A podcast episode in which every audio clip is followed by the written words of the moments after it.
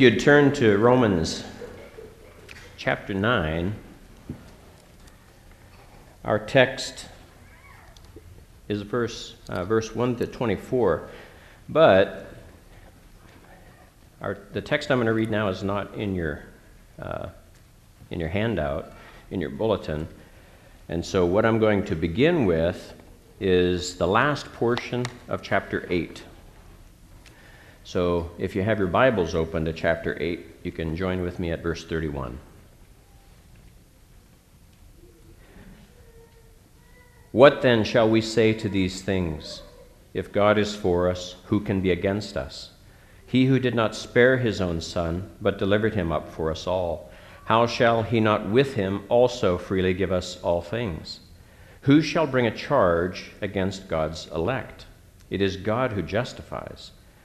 Who is he who condemns? It is Christ who died, and furthermore is also risen, who is even at the right hand of God, who also makes intercession for us. Who shall separate us from the love of Christ? Shall tribulation, or distress, or persecution, or famine, or nakedness, or peril, or sword? As it is written, For your sake we are killed all day long. We are accounted as sheep for the slaughter. Yet in all these things we are more than conquerors through him who loved us. For I am persuaded that neither death, nor life, nor angels, nor principalities, nor powers, nor things present, nor things to come, nor height, nor depth, nor any other created thing shall be able to separate us from the love of God which is in Christ Jesus our Lord. Let's pray. Father, we thank you for your word, uh, this word that Paul penned long ago that's true still. Uh, we exist for your glory, we are your property and we are sheep accounted for the slaughter, but none of that will separate us from the love that you have uh, ordained us to receive, ordained us to benefit from. We thank you, Father, for your presence with us now. We thank you for your presence with us always. We ask you now to be with us, to open our ears to hear your word. In Christ's name we pray. Amen. Amen. You may be seated.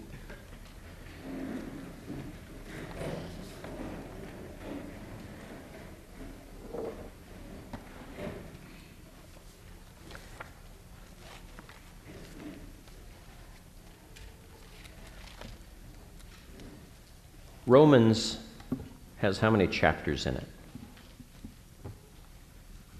Anybody know? You young people? Don't cheat, don't look at your Bible. It's a pretty big book. It has 16 chapters in it. And yet, a very simple, very simple outline of Romans could consist of three sections. The first section ends with what I just read. It ends with chapter 8. Section 1 would cover chapters 1 through 8. Section 2 would cover chapters 9 to 11. And then the last section would be 12 to 16. That's a typical way of dividing up Romans into like the biggest blocks that you can get. And so the first portion, 1 through 8, is an extremely intricate and beautiful presentation of the gospel what it is that saves us. And it's pretty much revolving all around faith. Salvation is by faith. And then 9 to 11 speaks specifically to the fact that God's opening up the gospel to the whole world does not nullify the special place that Israel has in his eye.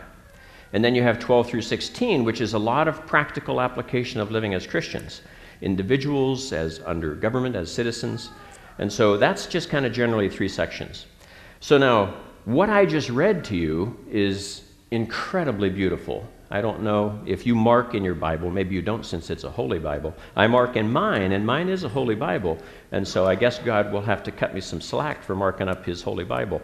But I, in past Bibles, I've marked up all my Bibles through time, and some of the Bibles, I would take like colored pencils and just color this whole section in the latter part of Romans 8. It's just beautiful. And when I became Reformed, I would highlight some verses in chapter 9. But I would imagine that many people don't have many marks in chapter 9. Chapter 9 is not a favorite. There are very few hymns written from Romans chapter 9. It's just not fun for most people. And so it is with trepidation that I chose a topic on this, but doctrine is important to God. And as I've been going through the portion in John, it's really been emphasized to me that this is what Jesus was hammering home with his uh, apostles in those final hours was the importance of doctrine. And so uh, it's really good for us not to deviate far from, from doctrinal messages. And I do. I probably deviate the most in terms of doctrine. So that's why I kind of feel it's important that I come back to it. So now, our reading is starting at verse 1 through 24, and I'll actually read it as we develop the message. I'm not going to read it all now because it kind of can get lost. So now, this portion of 8, 31 through 39, ends with this soaring majesty of the fact that nothing will separate you from God. Nothing will separate his children from his side. Nothing. And it is encompassing, all encompassing uh, famine, sword, peril, death. It doesn't separate us. This is the P in the acronym that is used to kind of roughly compose the Reformed faith, T U L I P, perseverance of the saints. Now, I don't know about you, but I don't like that last one, the P, because it makes it sound like I'm the one that's persevering. Perseverance of the saints. I realize it's a collective way of phrasing it, but it does seem to put an awful lot of pressure on me to persevere. And so I want to absolve you and myself of that pressure. I want to give you a different way of phrasing it. It's a little longer, not as pithy. Perseverance of God in saving his adopted children. I think that's better. It's too long, it will never displace it in tulip, but yet I think it is more appropriate. And I think it kind of is more specific to what really happens because it's not us in this latter part of Romans 8 that God is talking about. He's talking about himself. So it's God that perseveres, it's God that preserves, it's God that maintains that relationship that we have with him. Uh, Paul said in Philippians 1 6, He who has begun a good work in us will complete it. So, see, God began it, God completes it. We are active in it, but yet it's just such a relief to know that God's success in our glorification does not rest with our puny and sinful contribution. Now, I want to read 9 1 through 4. I tell the truth in Christ, I am not lying, my conscience also bearing me witness in the Holy Spirit, that I have great sorrow and continual grief in my heart. For I could wish that I myself were accursed from Christ for my brethren, my countrymen according to the flesh, who are Israelites, to whom pertain the adoption, the glory, the covenants, the giving of the law, the service of God, and the promises. So, see, the reason I wanted to begin with Romans 8 is that I wanted you to experience that majesty of how Paul ended that whole eight chapter uh, description, portrayal of the gospel, the justification by faith that we all enjoy. And yet, when he makes the transition, when he goes on to talk about what he's going to talk about, and that's about uh, these 24 verses and the next two, two chapters, but he introduces it with this that he has continual grief over the fact that his Jewish brethren are rejecting the gospel, and it breaks his heart. So he says, I could wish, and he's saying essentially what Moses had said long before blot me out of your book if you can't uh, forgive these people their sin. What did God tell Moses at that time? He said, I'll blot whoever out of my book I want to blot out of my book. You just do what I say. That's pretty much, that's of course the, the brief version of what he told Moses, but that's what he said. He just said, You obey me. I'll deal with these people as I want to deal with them. And so that's why I believe Paul says, uh, For I could wish that I myself were accursed. In other words, he didn't work his way into God's good grace and into this saving relationship with God. He knows he cannot destroy it. He cannot trade it or barter it. He can't give it away to a fellow Jew that he wants to have it. What would he do? What he does. He goes out there and preaches the gospel. He risks getting beaten up and killed. And so that's how Paul was demonstrate in reality his love for people. He was wanting to see them saved, and he was doing what God had told him to do to see that happen preach the word. And as Paul said in 1 Corinthians, the foolishness of preaching. That's how God has established us reaching people, reaching the lost. So now he goes on. And the promises, of whom are the fathers, and from whom, according to the flesh, Christ came, who is over all, the eternally blessed God. Amen. But it is not that the word of God has taken no effect. So, what is he talking about here? It is not as if the word has taken no effect, for they are not all Israel who are of Israel. So, if you would turn to Genesis 17, verse 7, and he's, God is talking with Abram. And in verse 7, he says, I will establish my covenant between me and you and your descendants after you in their generations for an everlasting covenant, to be God to you and to your descendants after you. Now, how many of you have read the Bible and been in the Old Testament and wondered just how God got out of that promise? Because is Israel now in an everlasting covenant with the Lord? They weren't even a nation until 1948, after centuries, millennia and a half of having been destroyed as a nation. So, see, Paul is addressing these people just on the cusp of Israel being destroyed as a nation. And so he's saying, But it is not that the word of God has taken no effect, for they are not all Israel who are of Israel. And I, what I just read to you from Abram, uh, 17:7 about Abraham is a few chapters after something that I now want you to read. Genesis 12, right after the first 11 where we have the beautiful portrayal of creation and the, the fall and, and uh, the uh, destruction of the earth. And now we are entering into these diminishing uh, lifespans of these folks. And now we have Abram. Now the Lord had said to Abram, Get out of your country, from your family, and from your father's house to a land that I will show you. I will make you a great nation. I will bless you and make your name great, and you shall be a blessing. I will bless those who bless you, and I will curse him who curses you, and in you all the families of the earth shall be blessed. So, see, he'd already given Abram these two blessings, these twofold blessings. I'm going to make you a great nation, and all the families of the earth will be blessed through you. So, see, these are kind of two different things. We get the muddy, the Jews got the muddy, certainly, and that's why Paul is trying to correct it here. He's saying, it is not that the word of God has no effect, for they are not all Israel who are of Israel. So there are two Israels we're talking about here. There's a national Israel, an ethnic Israel, but yet there's always been this spiritual Israel. And that's what he goes in and he begins to expound with the rest of this, and we'll walk through it. We won't take too long through this, but still, uh, Paul walks through this, and we must do so too. Okay, so now I want to first take you to uh, John chapter 3. What is the John 3:16 verse that we all know and love? For God so loved the world, right, that he gave his only begotten son. Who was Jesus talking to when he said those words? Anybody know? I heard it. Nicodemus. Very good. He was talking to Nicodemus, a teacher of Israel. Let's read that. Starting at I'll start at verse, uh, well, I'll start at verse 1.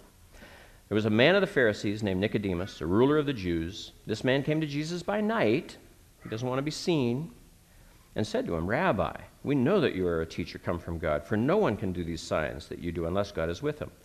Jesus answered and said to him, Most assuredly I say to you, unless one is born again, he cannot see the kingdom of God. Nicodemus said to him, How can a man be born when he is old? Can he enter a second time into his mother's womb and be born? Jesus answered, Most assuredly, I say to you, unless one is born of water and the Spirit, he cannot enter the kingdom of God. That which is born of the flesh is flesh, and that which is born of the Spirit is spirit. Do not marvel that I said to you, You must be born again. The wind blows where it wishes, and you hear the sound of it, but cannot tell where it comes from and where it goes. So is everyone who is born of the Spirit. Nicodemus answered and said to him, How can these things be? And what did Jesus say to him? You, the teacher of Israel, do not know these things? Most assuredly, I say to you, we speak what we know and testify what we have seen. You do not receive our witness. If I had told you earthly things and you do not believe, how will you believe if I tell you heavenly things? I'm going to stop right there. No need to go to 316.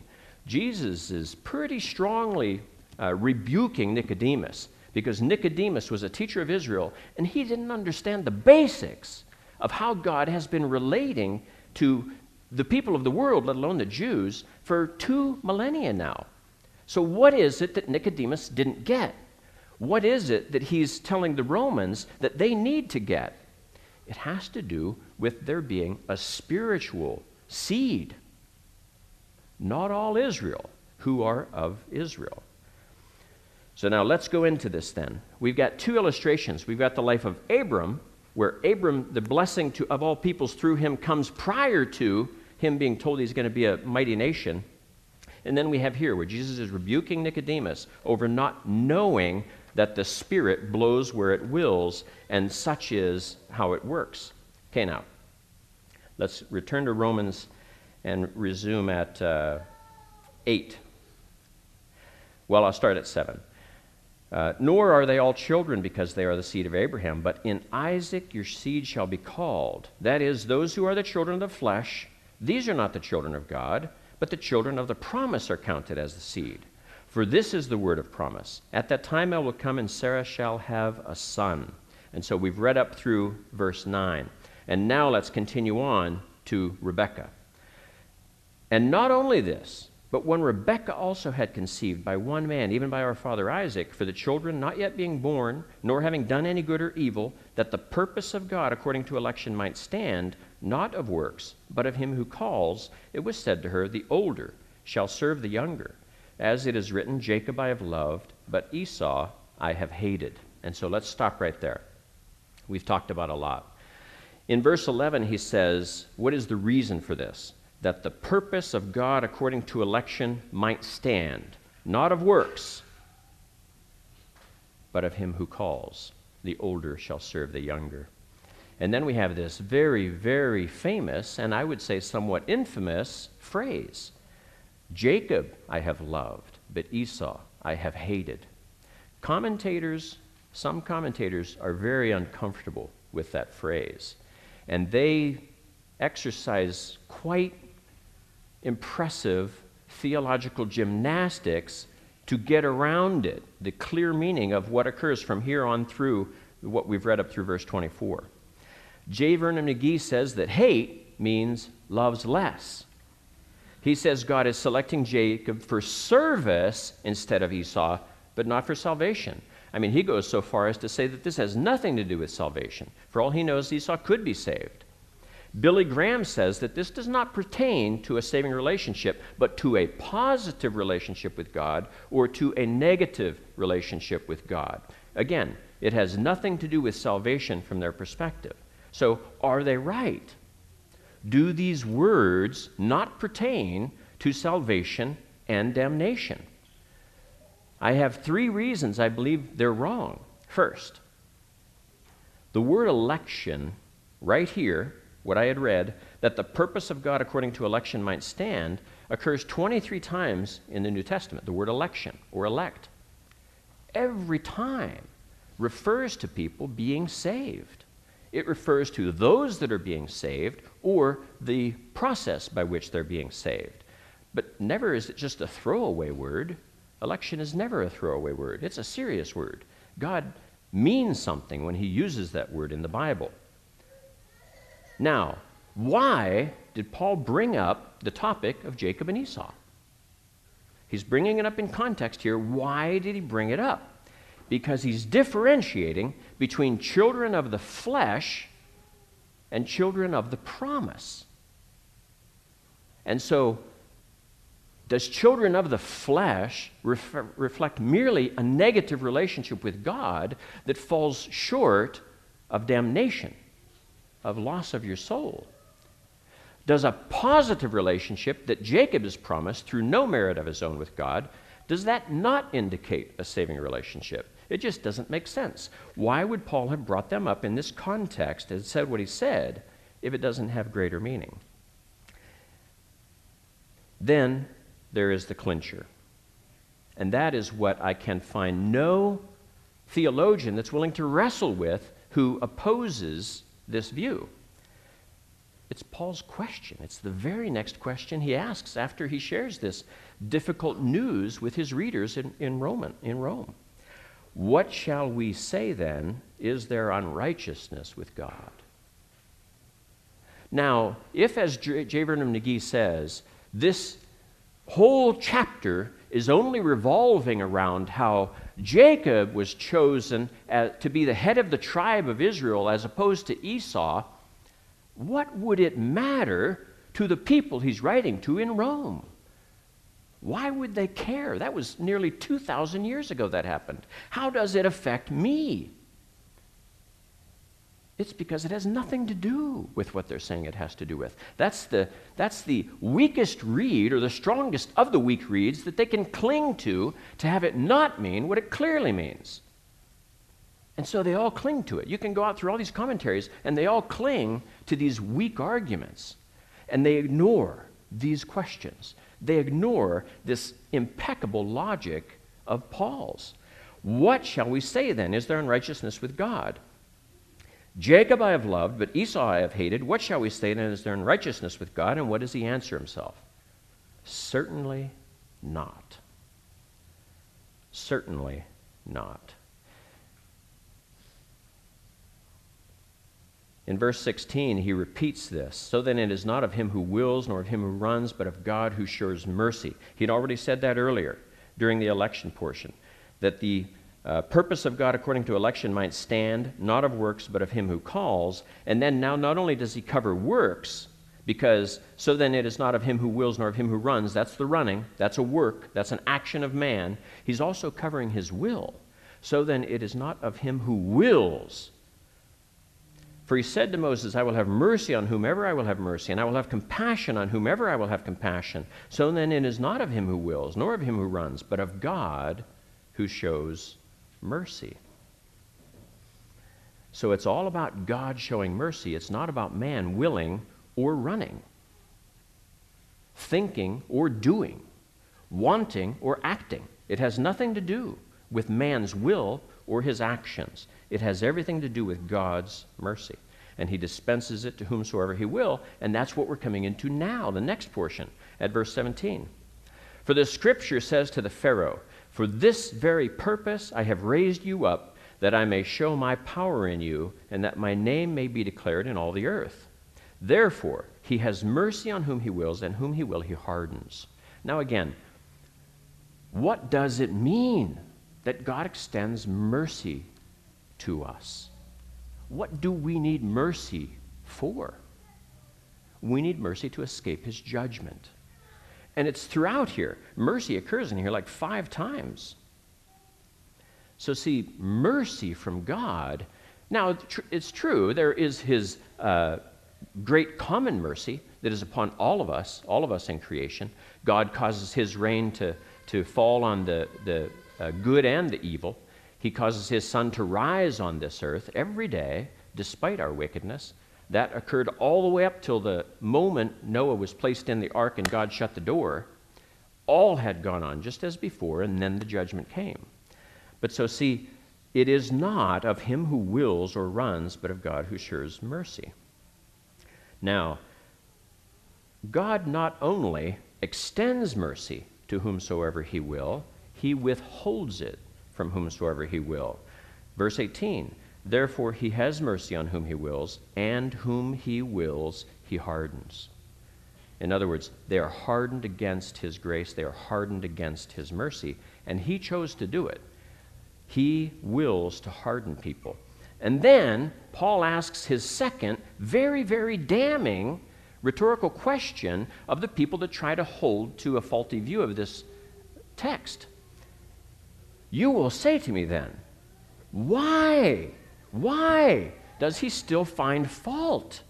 For who has resisted his will? In other words, if God is choosing to extend mercy to someone or to harden someone else in their sin, this rhetorical person is saying, Why then does he still find fault? Who has resisted God's will? Now, I want you to look at the answer in verse 20, because this is what we all ought to be comfortable telling people. When we say, Oh, your God makes me out to be a robot.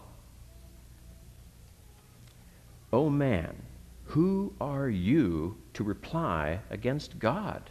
Will the thing, and note that he says thing, will the thing formed say to him who formed it, Why have you made me like this? Does not the potter have power over the clay, from the same lump to make one vessel for honor and another for dishonor? So then he goes on to speak of there being vessels of honor and vessels of dishonor. Uh, what if God, wanting to show his wrath to make his power known, endured with much long suffering the vessels of wrath prepared for destruction. So now, again, commentators get very creative here. And they say that this has nothing to do with salvation. About the potter uh, making one vessel of honor, one vessel of dishonor, only has to do with, you know how there's the later uh, long lecture by, by Paul on how all are not the eye, the hand cannot be envious of the eye. That's what they're saying. But yet it's right there vessels of wrath prepared for destruction. Now, what J. Vernon McGee said is that these are the Jews that killed Jesus. So these were the vessels that I guess can be particularly uh, isolated to have God's vengeance laid upon them because they were pretty heinous for what they did. But that he restricts it down to that, that it's only really those people those really, really evil people that crucified Jesus that deserve this level of condemnation from God the Father. I went looking for stuff and I found this. I was excited when I found this. It's on a site called freewill-predestination.com, and it was on Romans 9. It was entitled, uh, I, I forget, an exposition of Romans 9 or something like that. It's by a man named David Bennett. And it started out very promising. He said, Someone wrote to me telling me that he believed in free will, but he had a hard time getting past Romans 9, especially the whole some vessels were created for destruction while others were created for worthy purposes. I can't shake that. How is that not election predestination? So he goes on to say that he will show this man from Romans 9 exactly how to defeat the Calvinists. And I'm like, this is wonderful. I've stumbled in to the very article that's going to show me how weak my argument is in Romans 9. And he even said, the Calvinists use the ninth chapter of Romans as proof of God's predestinating some for salvation and some for hell, and use Paul's three illustrations in this chapter to prove their point God loving Jacob and hating Esau, hardening Pharaoh's heart, and the clay in the hands of God. And again, I'm so excited. I'm thinking he's going to address exactly what I think he needs to address. And he spends almost two pages on each one. But he doesn't exegete the text. He doesn't answer Paul's questions in verse 14 or verse 19. He just takes me on a romp through Scripture talking about various other things that supposedly now have proved the fact that Romans 9 can't be used by Calvinists. This is how he closes it. It's just frustrating. In conclusion, as I said before, Paul was explaining to the Jews that if God wanted to use and save the Gentiles, that God in his sovereignty had that right. In order to understand that God is saying through Paul, one had to read what is before and what is after chapter 9 to get the big picture. Rather than taking one passage from Romans, one must look up specific words to see what they originally meant and what they meant in the context. And then he says, when put in biblical and historical context, there is nothing in Romans 9 for those in the Calvinist or Reformed theology camps to justify their doctrine of predestination. Yet he didn't exegete the text. I got to the end and I'm like, well, where did you prove anything? I, you didn't even comment on the things that are most damning to your view. And so I was sad. now I went looking for more, and yet he has a big site. I mean, this guy is determined to be the free will advocate for all of America, I believe. And he's failed, at least in that regard. Um, but there are other people perhaps with better arguments. And uh, I really ought to go looking for them. I ought to look for the best arguments that folks have. I went, uh, I remember back in 83, I was in a Bible bookstore and I pulled a commentary off the shelf. And this is what it said when I turned to the potter and the clay analogy in Romans 9. This commentator on Romans 9 said, This is the worst analogy that Paul could have used in Scripture. This is so inappropriate. And I just thought, wow, this guy apparently doesn't believe that the Bible is inspired, written by the Holy Spirit, that it is inerrant, and that it is infallible to guide me. So he's just choosing things to disregard. It's sad. I went to another one that I remembered reading at that time, Ironsides. I didn't think I'd find it, but it's actually online now. And so I thought, well, maybe that was the guy, but it wasn't. It wasn't his commentary unless it's been extensively revised. But he presented all of these typical arguments that they do, what I called earlier this strongest of the weak reads. But they don't deal with the text, they don't deal with these questions of Paul. Why would these Romans care? About the things that they're saying this means. It just doesn't make any sense, and they refuse to deal with it. Now, I want to give you another blog excerpt, and this is another person that ha- holds these same views as uh, David Bennett or J. Vernon McGee or Billy Graham. I unequivocally affirm that the sovereign God has mercy on whomever he wants to have mercy, and he hardens whomever he wants to harden. I would simply add that the whomever he has mercy on refers to all who choose to believe, while the whomever he hardens refers to all who refuse to believe. This is consistent across all free willers. This is exactly what they will cling to. You take them to text after text that appears to refute this, and they just cling to it. The passage demonstrates the wisdom of God's loving flexibility, not the sheer determinism of his power. Now, Tell me if you recognize this name Greg Boyd. This is the man that wrote this, Greg Boyd. Greg Boyd is a very, very popular open theist right now. He leads a big church somewhere, I forget, up in uh, uh, Washington, I believe. But see, so many cults have spun out of this faulty view of God and faulty view of man. Mormonism is one, it's a huge cult that is largely predicated on the foundational assumption that man has a free will and God will not violate that free will in order to get his point across. So, see, what we have in this typical view that Greg Boyd presents is an equal opportunity Savior.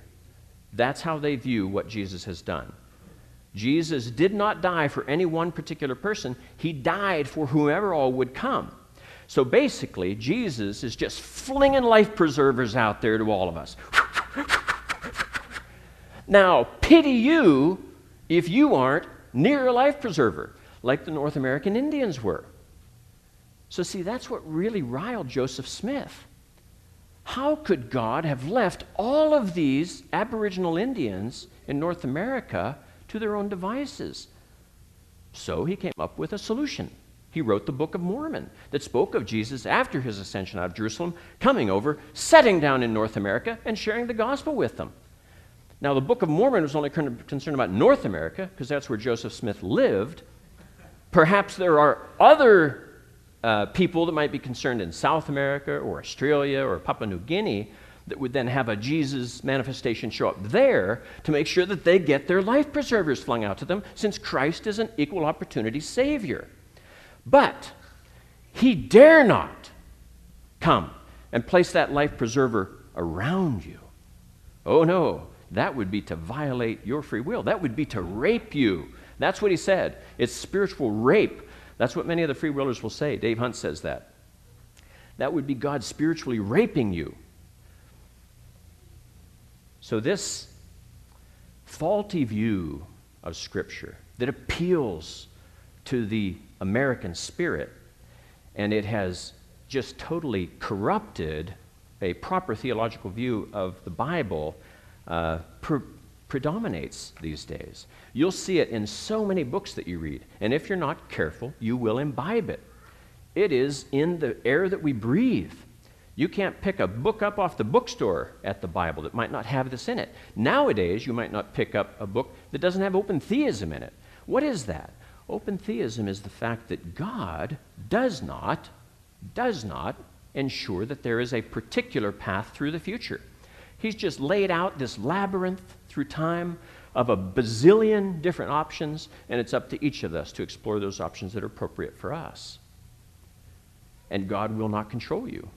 God will not direct you down any of those paths. And He will dare not throw that life preserver on you as opposed to just trying to get it close enough to where, if you are so inclined, you will swim to it and be saved.